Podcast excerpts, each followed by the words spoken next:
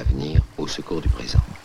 Le beau est toujours bizarre. Euh, non, je n'y crois pas. Rien ne distingue les souvenirs des autres moments. Le bizarre est souvent beau. C'est cette bizarrerie qui le fait être particulièrement le beau. Le beau bizarre Non, oui, pour moi, oui. de Zineb Souleimani.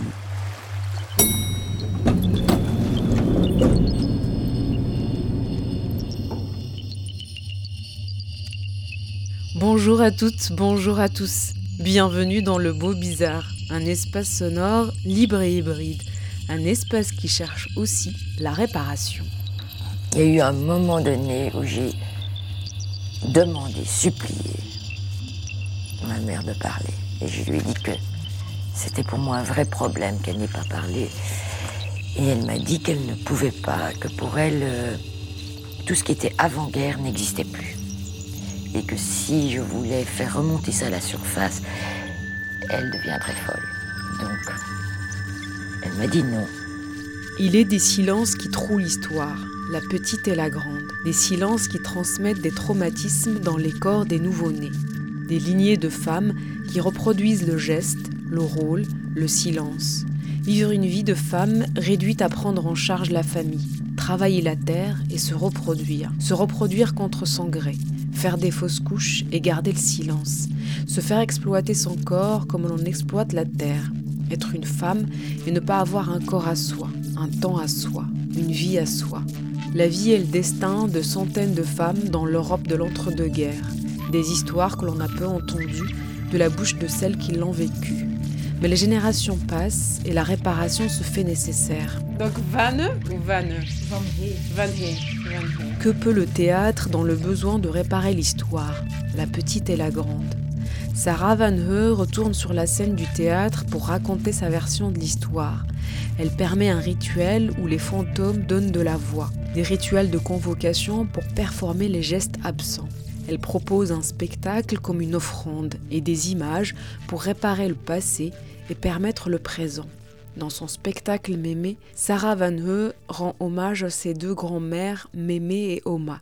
Et elle est mon invitée dans ce 59e épisode du Beau Bizarre.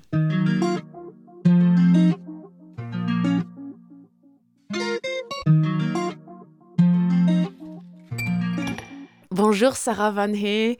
Merci d'avoir accepté mon invitation dans le Beau Bizarre. Vous présentez votre spectacle Mémé au théâtre de la Bastille dans le cadre du Festival d'automne. Mais la dernière fois que l'on s'est vu, c'était à Bruxelles, dans un parc sous la pluie, où vous présentiez votre projet L'école nomade Bodies of Knowledge dans le cadre du Festival Kunsten Festival des Arts. D'ailleurs, souvent vos projets sont un peu en extérieur ou prennent un peu des formes hybrides et inédites. Pourquoi pour Mémé, vous avez eu besoin de revenir à la boîte noire, de retrouver la scène et la avec le public. C'est vrai que, disons que la moitié, même plus que la moitié de mes projets aura lieu euh, dehors, les institutions d'art, disons. Donc, c'est pas forcément que dans les- les- l'espace public, ça peut être aussi dans les écoles, dans les prisons, dans des salles de réunion. Et, puis, il y a une autre partie qui, est dans le théâtre. En fait, je pense qu'en général, dans mon travail, je me concentre toujours sur les histoires qui sont invisibles ou les voix qu'on n'entend pas. Et parfois, je trouve que c'est nécessaire d'utiliser euh, le- l'espace de théâtre pour pouvoir raconter une histoire, très précise. Euh, parce que c'est vrai que j'adore travailler dehors avec les gens, mais là, ce que je fais dans ces cas-là, c'est plutôt que moi, je, je crée des cadres pour des autres gens à, à créer, à raconter, à s'imaginer. Et parfois, je veux aussi raconter une, histoire qui est propre à moi avec une valeur universelle et toujours sur des histoires qui normalement sont pas entendues. Euh, cette fois-ci, notamment sur c'est l'histoire de mes grands-mères. C'est quand même aussi un geste politique par rapport au paysage politique aujourd'hui en Flandre qui est très de droite, d'extrême droite. Et dans les dernières années, on a beaucoup essayé de glorifier un peu le passé de, de la Flandre toujours sur les grands faits, les grands victa- victoires, les hommes. Et à un moment, je me suis dit, bon, j'ai aussi ma vision sur ce passé, ma manière de, de la vivre qui est à travers des grandes-mères. Et ça, c'est aussi quelque chose qui, qui lie beaucoup de gens, gens pas, pas seulement en Flandre, mais dans, presque partout, euh, pour tout le monde qui vient un peu de, Provence, en, Europe, va, reconnaître que ça peut être euh, un hommage, mais aussi un rituel. Et pour moi, le théâtre, c'est quand même un espace pour le rituel et pour, pour la magie et pour les spectres, si tu veux. Et bien justement, euh, Mémé est un hommage à vos deux grands-mères décédées. Vous nous plongez dans votre histoire familiale issue de cette Flandre occidentale dont vous parlez. Vous donnez à entendre un récit intime que l'on retrouvait peut-être moins dans les précédents projet, la part intime et personnelle. Quelle est la genèse de ce projet? Est-ce que vous diriez que vous aviez rendez-vous avec vos deux grands-mères pour enfin raconter leur histoire? En, général, je pense que pour moi, cette dimension autobiographique autobiographie n'est pas tellement importante. C'est plutôt que je trouve que quand j'utilise la scène pour raconter une histoire, c'est mieux que c'est mon histoire et de pas approprier des histoires des autres personnes soit que peut-être s'ils euh, si elles le, racontent eux-mêmes, oui. Mais je, trouve que moi, j'ai le droit de raconter mon histoire, mais c'est l'histoire de beaucoup de, de personnes, dans le lignage euh, matriarcal, sur euh, le transfuge des classes, tout ça. Mais en même temps, par exemple, quand j'ai créé Oblivion, qui était une pièce qui a sorti 2015, euh, là, il s'agit d'une collection de mes ordures. Ça aussi, ça avait une, très grande intimité, mais c'était le même. Pour moi, c'était aussi le portrait d'une personne de l'Ouest aujourd'hui qui vit dans cette société. Euh, ce qui est peut-être spécial avec Mémé, c'est qu'il y a dans l'intimité, il y a une grande douceur euh, aussi. Euh, donc j'ai aussi trouvé que aussi avec tout ce qui se passe dans, le monde, je, veux créer des images et des espaces qui invitent potentiellement à une guérison plutôt que provoquer encore plus de, plus violence. Donc, je pense que c'est pour ça que c'est si intime aussi que mon fils soit là, qu'il y a ma maison qui est là, que c'est vraiment, oui, dans l'intimité d'une vie. Mais la question de la temporalité, pourquoi maintenant Qu'est-ce qui a fait qu'il y a une maturité pour que vous vous disiez c'est le moment de raconter cette histoire-là? Je pense que comme j'ai fait quand j'ai réalisé Oblivion, ça m'a fort confronté avec le fait que je suis quand même aussi cette personne de l'Ouest qui a tendance à jeter pour pouvoir faire du progrès. Et quand j'ai fait Oblivion, je me suis vraiment réalisé qu'il y a tant de choses à prendre du, du passé, mais que je ne peux pas uniquement faire ça de, sur un niveau abstrait que c'est vraiment aussi mon passé. Ça veut dire quoi pour moi? Et puis, il y a des choses qui se sont passées dans ma vie où j'ai pris un intérêt pour tout qui est le trauma intergénérationnel, l'épigénétique, comme les mémoires, les émotions qui voyagent euh, dans les corps à travers des générations, ce qui veut dire que peut-être tu as des comportements, euh, des pensées, des, des blessures qui, qui, qui, qui n'appartiennent pas que à toi, mais qui appartiennent déjà à, à, à, tes parents, à tes grands-parents. Et je pense que c'est, quelque chose de très fort, cette science, c'est une science, mais c'est aussi, ça fait aussi partie de... C'est pas, pas que la science, ça fait aussi partie de, de chamanisme et tout ça. Si moi, je veux, dans mon travail, attaquer des grands thèmes politiques, c'est aussi important que je regarde d'où moi je viens. Et ça n'a pas été facile pour moi parce que c'est vrai que, comme on peut aussi voir dans la pièce, c'est pas nécessairement une région que j'aime. C'est une région typiquement, euh, oui, provinciale, conservateur, patriarcale. C'est tout, tout ce que je n'aime pas, en fait. Oui, à un moment, je me suis dit, mais il faut que je comprends tout ça tout, tout ce qui comment ça m'a marqué, comment ça a marqué les personnes qui ont venu avant moi, comment ça marque euh, les générations maintenant. Euh, donc on peut dire que, pour revenir à ta question, que, que la motivation était personnelle et politique. Je veux dire, pour faire exister un mort, je pense qu'une une bonne manière de faire, et pour le faire exister de manière, je veux dire, paisible, pacifiée, qui ne vous entraîne pas dans des choses, dans des aventures euh, peut-être un peu compliquées au vu de la rationalité. Ce sont des gestes. Et là, euh, je vais dire, le geste fait exister le mort déjà. Donc ça veut dire, ce sont des. En fait, un geste à l'égard d'un mort, ça peut être vraiment ce qu'on pourrait appeler un rituel de convocation, que le mort se présente ou ne se présente pas. Mais d'une certaine manière, le fait de faire le rituel de convocation, il est déjà là. Alors qu'est-ce que c'est qu'un rituel de convocation? Ben c'est je veux dire, c'est très banal un rituel de convocation. Vous savez, une de mes amies qui me dit, je porte les chaussures de ma grand-mère afin qu'elle arpente encore le monde. Moi, j'appelle ça un rituel de convocation. Pourquoi? Parce qu'elle fait exister, elle continue à faire exister. Mais ça peut être aussi plus euh, quelqu'un qui me dira, moi, je, demande quand, vraiment c'est difficile, je demande conseil à ma mère, et souvent je reçois un signe qui me donne une réponse. Euh, je continue à faire des choses qu'elle aimait faire. Je vais à la pêche maintenant parce que c'était ça qu'il aurait souhaité faire avec moi. Et des choses comme ça. Et donc tout ça, c'est des rituels de convocation.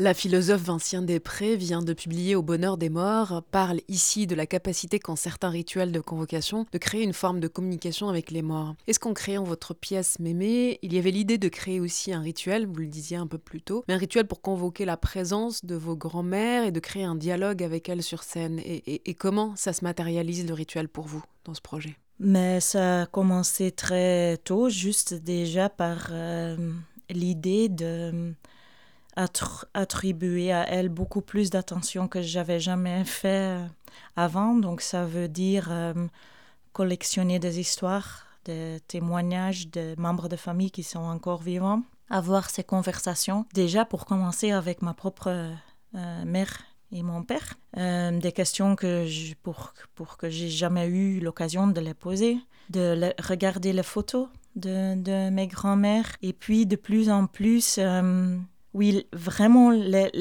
les, gestes que mes mains font déjà, l'évocation en tant que les voir, de sentir leur euh, présence, c'est quoi leur caractère, leur euh, énergie?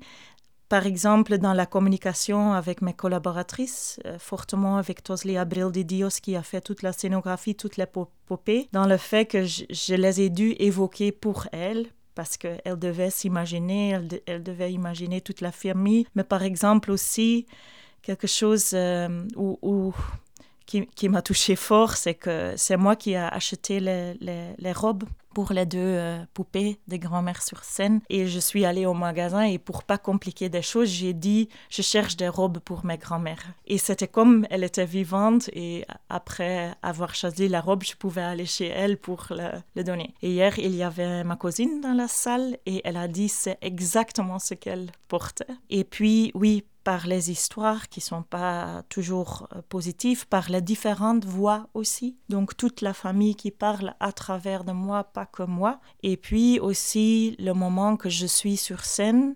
Là, il y a des moments que je les sens fortement, spécialement dans ce moment où je, les appelle quand d'abord j'ai raconté les deux histoires, la vie de Mémé et la vie de Oma, et je les appelle, j'ai une, une, vision très claire de elle, qu'elle soit là. Et la magie du théâtre qui me permet de performer des gestes vers elle que je n'ai pas eu l'occasion dans ma vie de les toucher, euh, notamment d'être euh, proche euh, de elle. Mais aussi, je pense que là, là, elles sont plus mortes. Elles, elles sont là mais je les sens aussi en moi. Ce qui se passe parfois quand je fais la pièce, je fais beaucoup de choses dans la pièce, je dois réfléchir beaucoup, je dois manipuler toutes les choses, mais il y a quelque chose euh, fascinant qui se passe par rapport à, à, moi, qui est en même temps un peu juste un channel, un médium pour passer toutes les histoires, mais comme je voyage dans le temps, je pourrais aussi être elle, je pourrais aussi être moi aujourd'hui, je pourrais être aussi l'enfant dans les vidéos. Donc il y a aussi quelque chose qui se, qui se passe dans le temps, qui, qui devient très compact dans le spectacle, où ça, l'idée de mort qui est la fin de vie, est un peu euh, disparaît un peu. Donc en fait pour moi dans le spectacle elles sont très vivantes. D'ailleurs, euh, Vinciane Després a été mentionnée à moi avec quelqu'un d'autre avec qui j'ai eu une conversation et elle était mentionnée par rapport à l'évocation des morts et le fait que les morts tu peux les questionner, mais elles vont pas répondre, ce qui est le cas aussi dans la pièce. Je les adresse, mais elles ne vont pas me répondre. Elles, me laissent avec des questions, en fait. Mais en même temps, il y a une affirmation par leur présence quand même. Justement, il faut peut-être préciser, parce qu'on ne l'a pas encore fait, que dans Mémé, vous êtes seul sur scène. Vous jouez tous les personnages. Vous jouez donc, comme vous le disiez, la fille, la mère, la grand-mère et, et, même cette messagère euh, dont, dont vous faites un peu le, voilà, le, canal, euh, comme euh, vous le disiez, de, de, des histoires. C'est une forme plus documentaire qu'auto-fictionnelle, on pourrait dire. Il y, a, quand même une restitution d'histoires de, de, vraies, d'histoires de votre famille. Il n'était pas envisageable pour vous de faire jouer les rôles de vos grands-mères par des comédiennes et pourquoi c'est cette forme-là qui vous a intéressé et qu'est-ce que vous cherchiez dans ce cas en portant ce récit dans l'espace symbolique d'une scène de théâtre? J'ai jamais pensé à ça. J'ai jamais eu l'idée d'inviter des comédiennes, par exemple.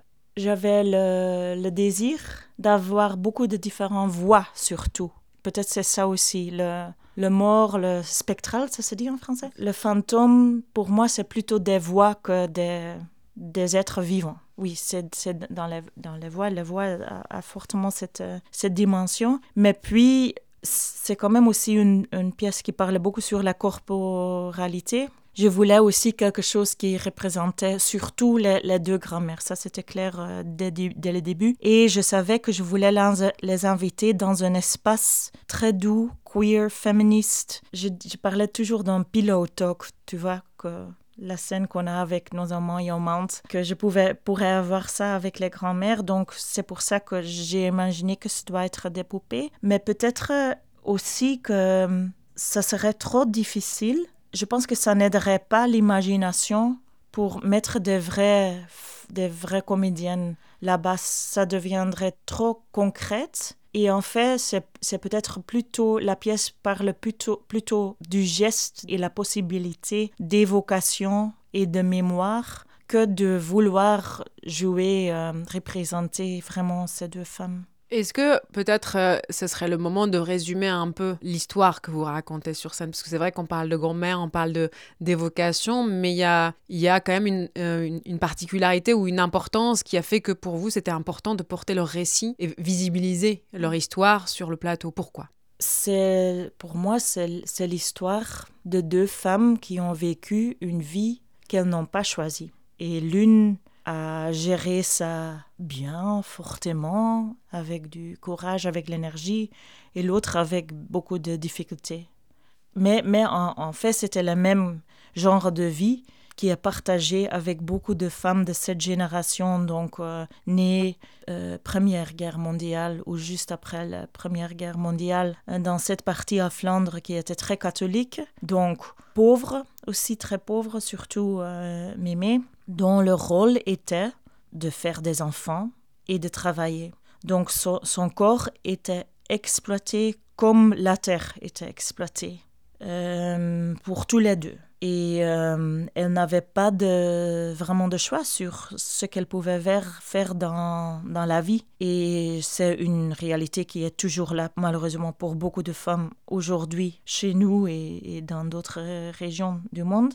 Et euh, tout, tout, euh, toutes ces attentes qui étaient là vers elle aussi en tant que maman, la, maman qui doit être soignante, euh, qui, qui doit soigner, qui doit aimer aussi et qui en, fait peut rien vouloir pour elle-même. C'est un peu ce qui est partagé dans ces deux histoires. Et oui, c'est pour moi c'est une histoire d'exploitation. Je vais pas dire de l'abus, mais c'est proche. Oui, c'est aussi donc dans la pièce on voit aussi mon fils, moi qui vis avec mon fils aujourd'hui dans une ville, dans un appartement, pendant que euh, mes grands-mères vivaient dans les champs, qui, qui devaient travailler les champs avec beaucoup, beaucoup d'enfants, sept et neuf enfants et encore quelques morts-nés qui ne sont même pas mentionnés. Et euh, tu vois aussi dans la pièce justement le trans transfuge de classe qui est aussi très typique pour cette génération dans les régions dont on parle, mais c'est le, le, même en France. Hein. Je veux montrer euh, d'où je viens en tant que femme, en tant que féministe euh, aujourd'hui, et quand même grâce à elle euh, aussi. Et aussi signaler que, que malheureusement c'est toujours comme ça aussi, que c'est pas parce que nous, typiquement classe d'abord ouvrier sont montées à classe, disons, disons maintenant moyenne bas. Oui, maintenant il y a d'autres femmes qui font, qui jouent encore euh, ce rôle. Donc pour moi, c'est aussi faire cette connexion avec euh, toutes ces femmes encore aujourd'hui. Oui, alors euh, vous, vous, interprétez le prendre soin comme un prélèvement. Moi, moi c'est une interprétation différente. Je pense que prendre, d'en prendre soin, c'est un geste d'enveloppement, c'est un geste de soutien, c'est un geste de support, c'est un geste de portée. Un peu comme dans le holding de Winnicott, qui euh, parlait lui aussi du care cure d'ailleurs. Et le holding pour lui, c'est le geste maternel primaire qui consiste à porter l'enfant. Et la qualité du holding est la qualité fondamentale pour que l'enfant existe. Il faut que l'enfant soit bien porté pour qu'il se porte bien plus tard. Et le prendre soin, c'est plutôt ça, c'est prendre dans ses bras finalement. C'est prendre euh, dans ce sens de soutenir, de tenir, de supporter, de porter, de aussi se porter, se comporter. Donc c'est une forme euh, fondamentale du soin, parce que le soin n'est pas juste une attention abstraite, le soin c'est un soutien très concret. Et euh, finalement, nos corps n'existent que par la façon dont les autres en ont pris soin. Une de mes grandes thèses sur le soin d'ailleurs, parce que on dit souvent comment je vais prendre soin d'autrui. Mais en fait, avant d'être des sujets du soin, nous avons été les objets d'un soin. Nous avons été les objets du soin de quelqu'un. Si personne n'avait pris soin de nous, nous ne prendrions pas soin des autres. D'abord, nous n'en serions pas capables. Et peut-être que le soin est comme ça, bizarrement transitif, avec une transitivité aussi des ambivalences, euh, des ambivalences du soin, de la méchanceté dans le soin, de, de la violence dans le soin, de l'abus de pouvoir dans le soin. En tout cas, le soin a transporté avec lui toutes les, toutes les aventures de la psychologie interhumaine.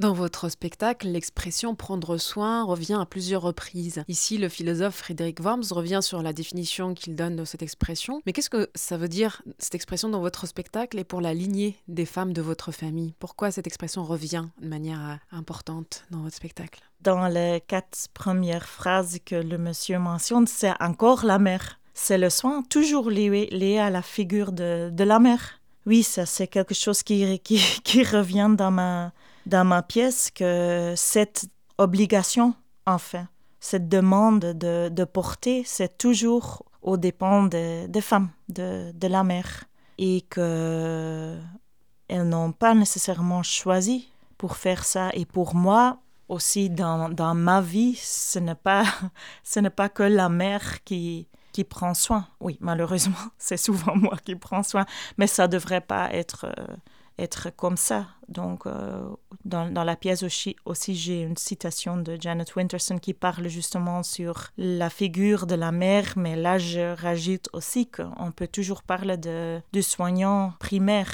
que ce soit pas nécessairement euh, la mère biologique. Et euh, en fait, dans les deux familles, chez Mémé et chez Oma, et fortement chez Oma, chez ses enfants, il y a une grande colère vers elle parce qu'elle elle, elle, est la mère, elle est considérée comme la mère qui n'a pas pris soin, qui n'a pas porté, qui euh, s'est dit aussi dans la pièce que s'est dit qu'elle pensait qu'à elle.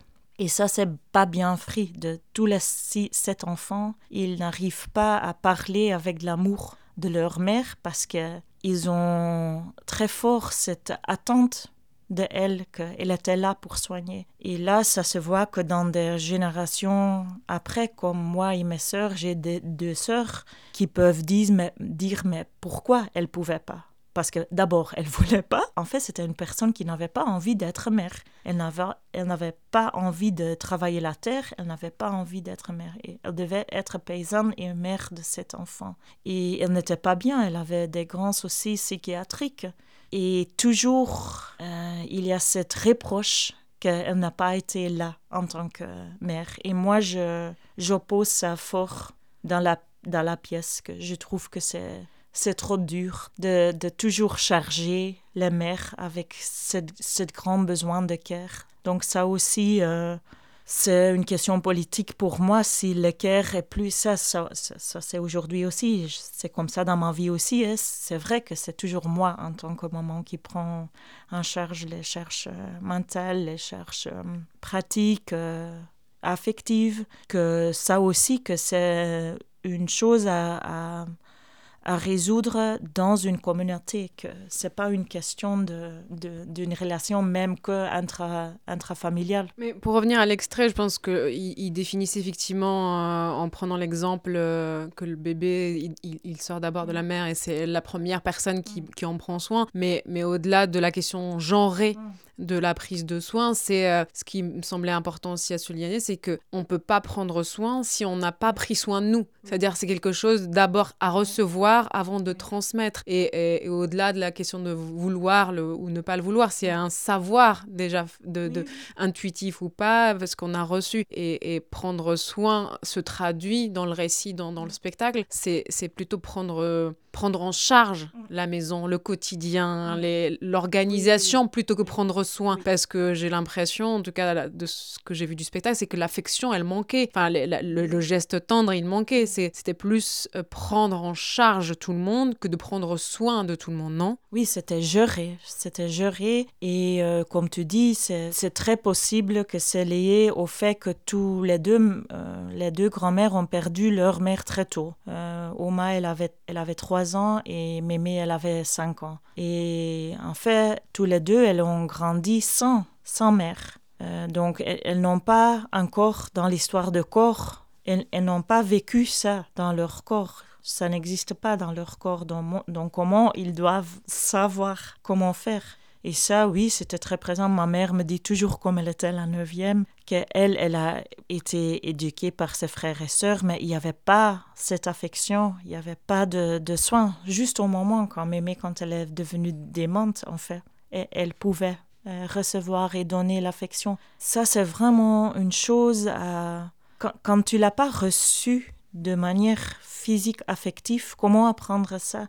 Et ça aussi dans la pièce, je pense qu'on peut voir que ça, ça se guérit que par des générations. Donc ça veut dire que je pense que le grand contraste est là quand mon fils filme mon corps et tu vois une intimité entre fils et maman, que ce soit possible, c'est que à cause du temps et les circonstances qui changent et que nous aussi, on a appris, ou moi, j'ai appris de faire du travail à moi-même, de pas répéter nécessairement la douleur qu'on a reçue, toutes les choses qu'on n'a pas reçues, mais de, de penser, de pouvoir penser à qu'est-ce que je veux maintenant donner à, une nouvelle génération. Justement, des chercheurs comme Boris Cyrulnik ou Conis Vabo défendent l'idée que la transmission intergénérationnelle se fait aussi par le souvenir d'un traumatisme non vécu, et cette transmission peut se faire à travers des histoires familiales, des comportements parentaux, des schémas de pensée ou des facteurs biologiques. Est-ce que, avec votre projet grand-mère, il est question de réparer et de soigner ces traumatismes dont vous êtes ni la coupable ni le sujet, mais dont vous êtes d'une certaine manière héritière aussi? Oui, certainement.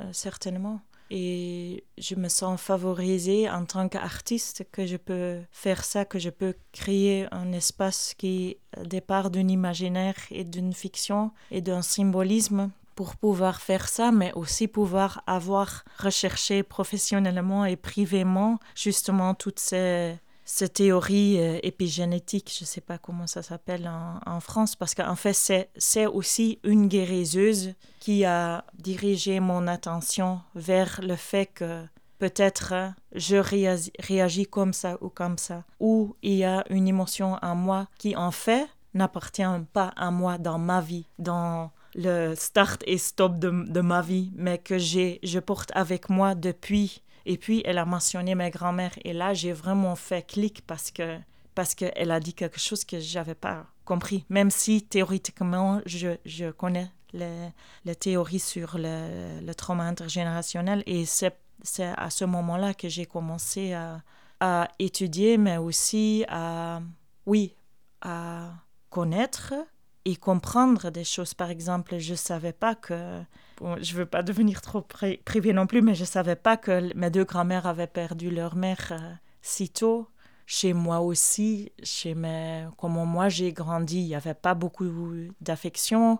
Mais puis quand j'ai compris comment ils ont été éduqués, comment ils ont grandi, j'ai compris pourquoi.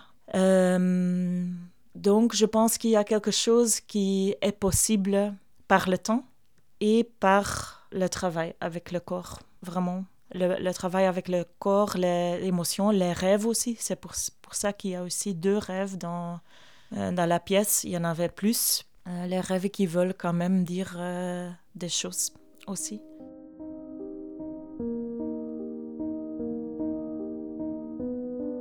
La marionnette exprime des choses qui sont comme un prolongement de la vie intérieure de l'acteur. C'est souvent une sorte de miroir des paysages intérieurs des personnages humains et en cela la marionnette m'intéresse. Ce qui m'intéresse toujours, ce sont les disciplines qui expriment des choses au-delà des mots. Je pense que c'est un espace qui est de l'ordre euh, de ces images qu'on peut parfois ressentir. On a certaines images qui sortent d'un rêve, on a l'impression qu'elles sont lourdes, elles ont envie de vous parler, elles vous troublent le, matin. Euh, euh, et je pense que c'est plus dans cet univers-là qu'on fonctionne.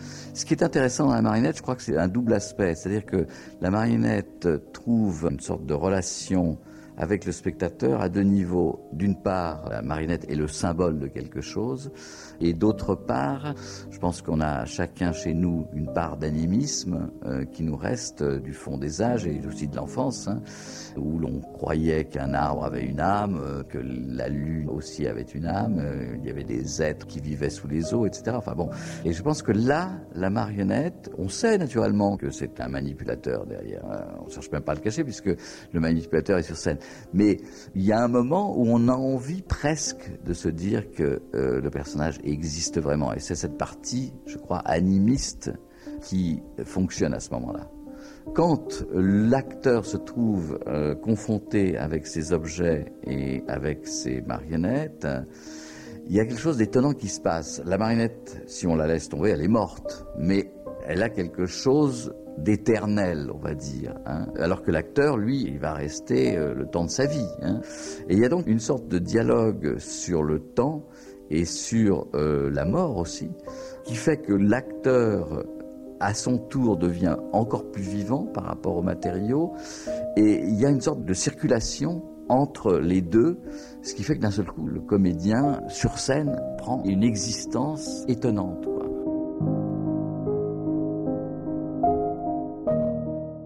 Un extrait avec le marionnettiste Philippe Gentil qui explique la puissance symbolique qui se dégage à travers la présence de la forme marionnette sur scène. Dans votre spectacle aussi, vous avez fait le, choix de vous entourer de par ces présences un peu alliées pour donner corps à votre récit. Pourquoi vous avez eu besoin de vous appuyer sur la complicité de, la marionnette, mais dans plusieurs formes, je dirais, de marionnette, pour convoquer les fantômes de vos ancêtres?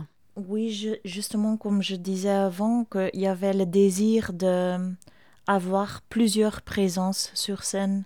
Toutes les présences liées à la famille, ça veut dire les deux grands-mères, leur, euh, leur mari, leur, leurs enfants, et que c'est beaucoup. Et euh, avant, j'entendais que euh, des voix, et puis je me suis demandé comment je peux les représenter. Alors j'ai repensé à une rencontre que j'avais eue avec Tosli Abril de Dios en Mexique en 2018. J'étais à Oaxaca, dans la campagne, je donnais un workshop avec une groupe euh, de théâtre mexicain, la Jarticas Tiradas al Sol. Euh, Tosli, elle, elle, était là et elle travaillait des masques avec les enfants. Et j'aimais beaucoup la, façon comme elle travaillait, travaillait les masques parce qu'il n'y avait rien de sacré. Moi, je connais une tradition de masque qui est assez sacrale comme ça. J'aime pas. Moi, j'aime pas.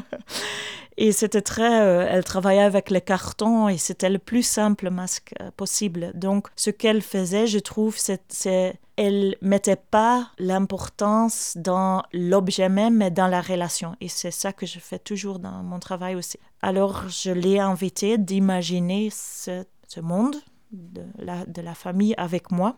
Et c'est venu tranquillement parce que d'abord, j'avais juste l'idée de, de, vouloir deux poupée de Oma et Mémé. Mais quand j'ai écrit le texte, j'ai compris que le monde de Moma, Oma et Mémé et mon monde aujourd'hui et le monde de paysage sont très très différents au niveau de texture et de présence et que chaque partie a besoin de sa propre matérialité en fait. Et alors, on a travaillé ça ensemble. Quel monde appartient avec quelle euh, partie de, texte. Donc, c'est beaucoup de travail avec le, textile.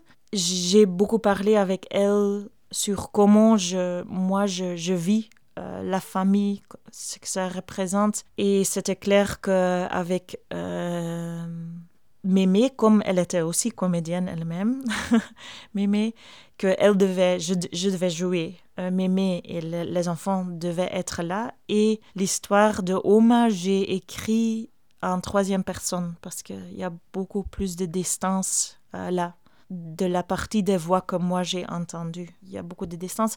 C'est pour ça qu'on a décidé de travailler avec le théâtre d'ombre et avec les poupées de Oma et grand-mère sur un setting qui a un géant lit, mais aussi un paysage et aussi le temps qui, qui passe, euh, de, de, des poupées de, de, vraie taille qu'elle pouvait être à, mon niveau, mais je suis pas marionniste et c'est ça aussi que j'ai aimé dans le travail de Tosli, que très vite on a compris que je vais pas essayer de manipuler les, poupées. C'est pas mon skill, mon compétence, mais on reste vraiment dans une représentation et ce qui compte c'est c'est moi qui anime euh, ces poupées mais j'essaye pas de, de, leur, de, de, leur faire vivre, j'essaye pas de, de les représenter comme des vrais humains. C'est ce qui est important, par exemple, dans la relation avec les poupées de grand-mère, de, les deux grand-mères, c'est justement toute la douceur et toute la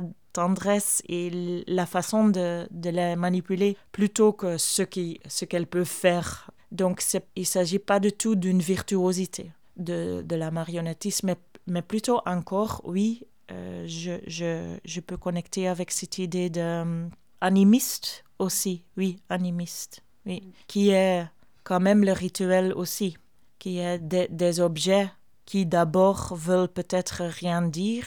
Par notre attention et notre euh, dédication, on les fait vivre pas que pour nous, mais aussi pour les autres gens qui sont invités au rituel. Justement, pour essayer de déjouer le silence qui troue un peu l'histoire familiale, euh, vous convoquez dans votre pièce vos deux grands-mères à ce que vous appelez, euh, et ce que vous avez un peu mentionné plus tôt, le pillow talk. Euh, vous les symbolisez justement par des formes de marionnettes à taille humaine. Mais si au début de la pièce, le récit a pu exister tel que vous le, connaissez vous, ou tel qu'on vous l'a un peu raconté, à la fin, pour faire cette conversation, vous heurtez au silence quand même, encore une fois vous évoquez les lectures qui ont changé votre fille de femme moderne avec les marionnettes de vos deux grands-mères, mais elle reste donc inerte, inanimée et vous restez quand même sans réponse. Quel était l'enjeu pour vous de, de, de cette scène? Ce serait mon désir de pouvoir, euh, de leur pouvoir accueillir dans mon monde aujourd'hui, qui est aussi là grâce à elles. Ce serait mon désir de, de pouvoir leur accueillir dans un, un, univers très doux, mais aussi un univers intellectuel. Donc c'est l'endroit où j'aimerais bien les rencontrer une fois.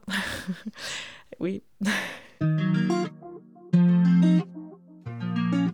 Donc l'idée vraiment du, des différents cours, c'est vraiment d'ouvrir à la richesse de pouvoir penser à travers une autre langue. Ça, pour moi, c'est aussi vraiment au cœur de cette réflexion cette année, savoir que et partager cette idée que le, le langage et la langue qu'on parle n'est pas la traduction de ce qu'on pense, mais elle forme notre manière de penser. C'est-à-dire qu'on pense différemment en parlant français, par exemple, qu'en parlant une autre langue. Et que justement pour la présence et absence de certaines catégories, de certaines expressions, de la manière de composer les phrases, euh, la langue influence en quelque manière, forme nos pensées. Et apprendre une autre langue, ça veut dire s'ouvrir aussi pas simplement euh, au fait anecdotique de pouvoir parler ou dire quelques phrases, mais aussi de pouvoir euh, aussi marginaliser euh, notre façon de penser pour pouvoir s'ouvrir aussi à la possibilité qu'il y en a d'autres euh, aussi. Et donc c'est là la vraie rencontre en quelque manière, elle n'est pas simplement dans la possibilité de parler.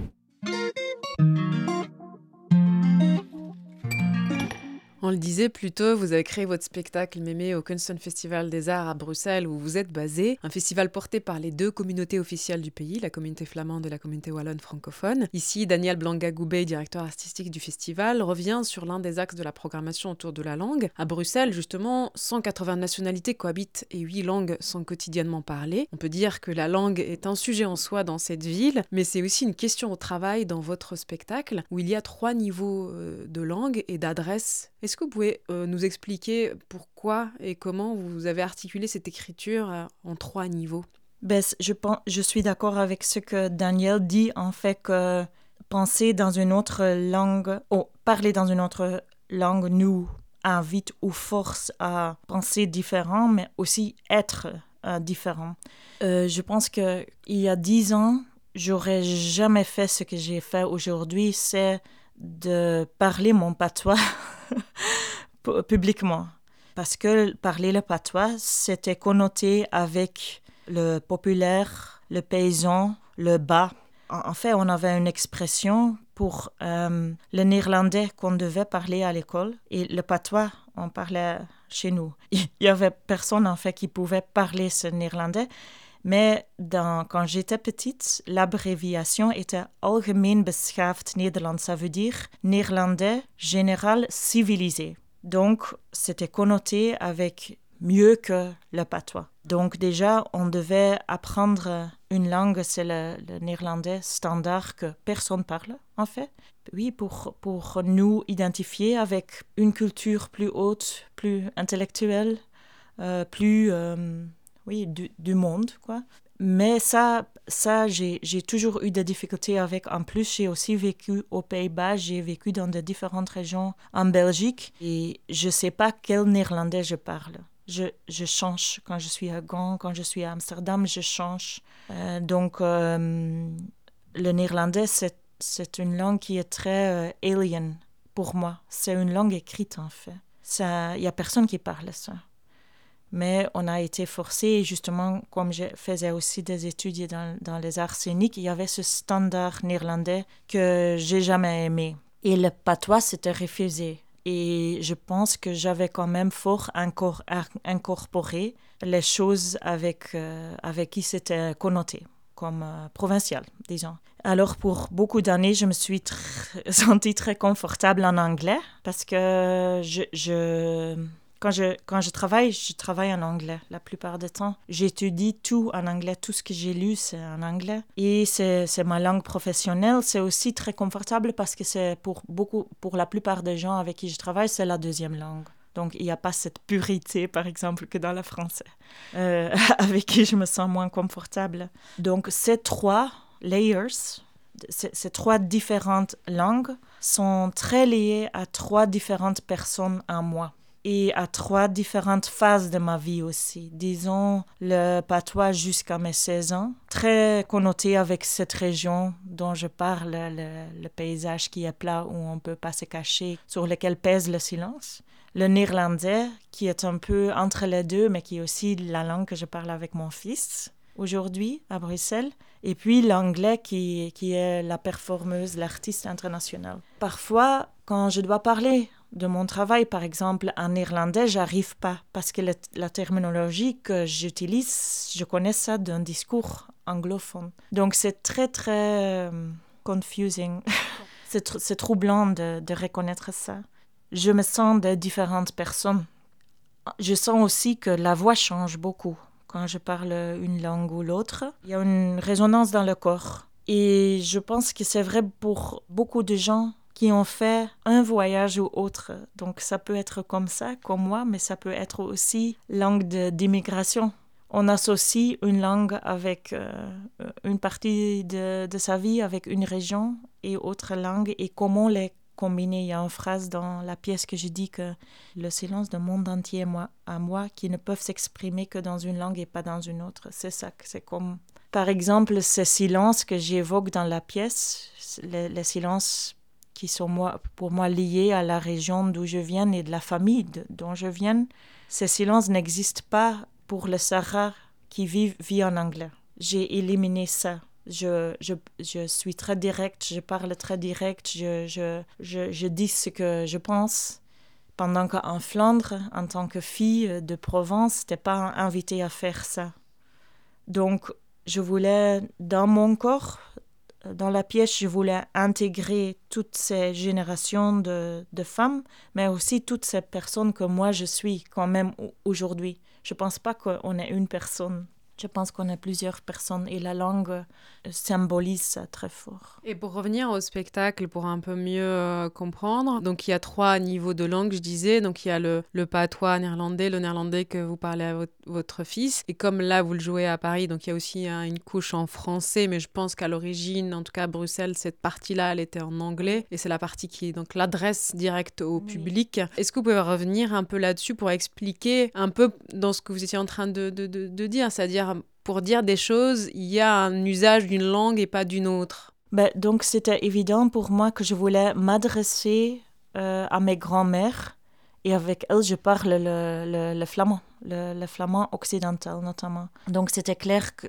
que, tout ce qui était lié à la vie de mes grands-mères aussi quand ces enfants parlent, c'est ma famille, c'était tout dans le patois. Quand je les adresse directement, c'est le patois. Quand je parle avec mon fils, c'est le néerlandais, uniquement dans le film. Je parle l'anglais ou bien ici le, français quand c'est la, la Sarah d'aujourd'hui dans son monde qui parle avec le public qui est devant elle justement pour remplir les trous aussi du, silence, vous diriez que naviguer entre euh, les langues est une solution. Ce que l'on ne peut pas dire dans une langue, on peut le dire dans une autre pour inventer des réponses manquantes dans, dans la première langue peut-être. Mais je pense que c'est pour ça, par exemple, que je, je, parle des livres que je lis maintenant et que je dis aussi qu'ils sont en anglais. Oui, je partage avec elle le monde que j'ai construit pour moi qui est lié avec une langue. Et là, c'est très clair avec le livre, par exemple, qui est mélangé d'ailleurs avec mon fils qui parle aussi sur ce qui, lui, il veut donner, qu'on essaye de,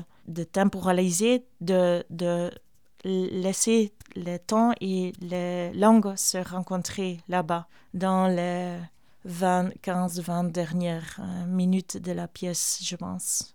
Parce que là, je mélange très vite euh, euh, toutes les, toutes les langues.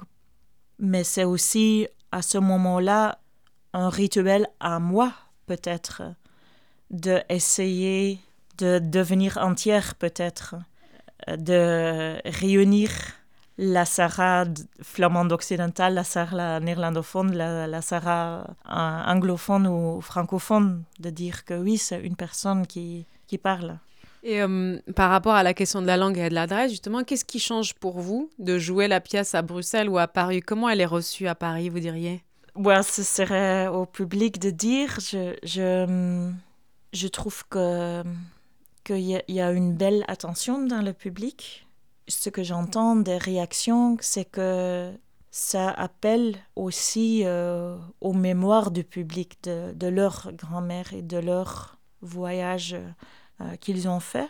Euh, bien sûr, le niveau de langue, c'est plus difficile. Je ne pense pas qu'ici, même si on joue avec les couleurs, on comprend toujours la différence avec le néerlandais que je parle avec mon fils et, et euh, le patois que je parle. Donc ça, je ne saurais pas dire. J'ai choisi de le faire quand même en français, même comme vous attendez, je ne suis pas très, très à l'aise avec ça parce que je sais que je peux parler, parce que dans ma vie quotidienne à Bruxelles, je parle le, français, mais je n'ai pas l'habitude de parler euh, le français sur scène, parce que sinon le public doit lire tout le temps. J'ai fait la performance à Marseille et le public était, je faisais en anglais, c'était tout sous-titré en français. Et c'est quand même exigeant au niveau de la quantité de, de textes.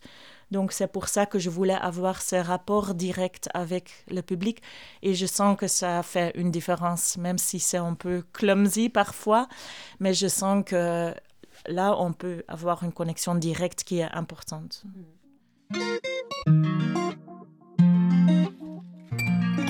Sur ce projet, vous avez collaboré avec les artistes Tosli Abre de Dios et Iblis Guardia Ferragotti, des femmes artistes engagées. Est-ce que vous envisagez votre travail dans les collaborations comme aussi un, espace d'engagement féministe et politique nécessaire pour vous aujourd'hui? Tout à fait. Euh, C'était une démarche extrêmement riche, soignant euh, aussi.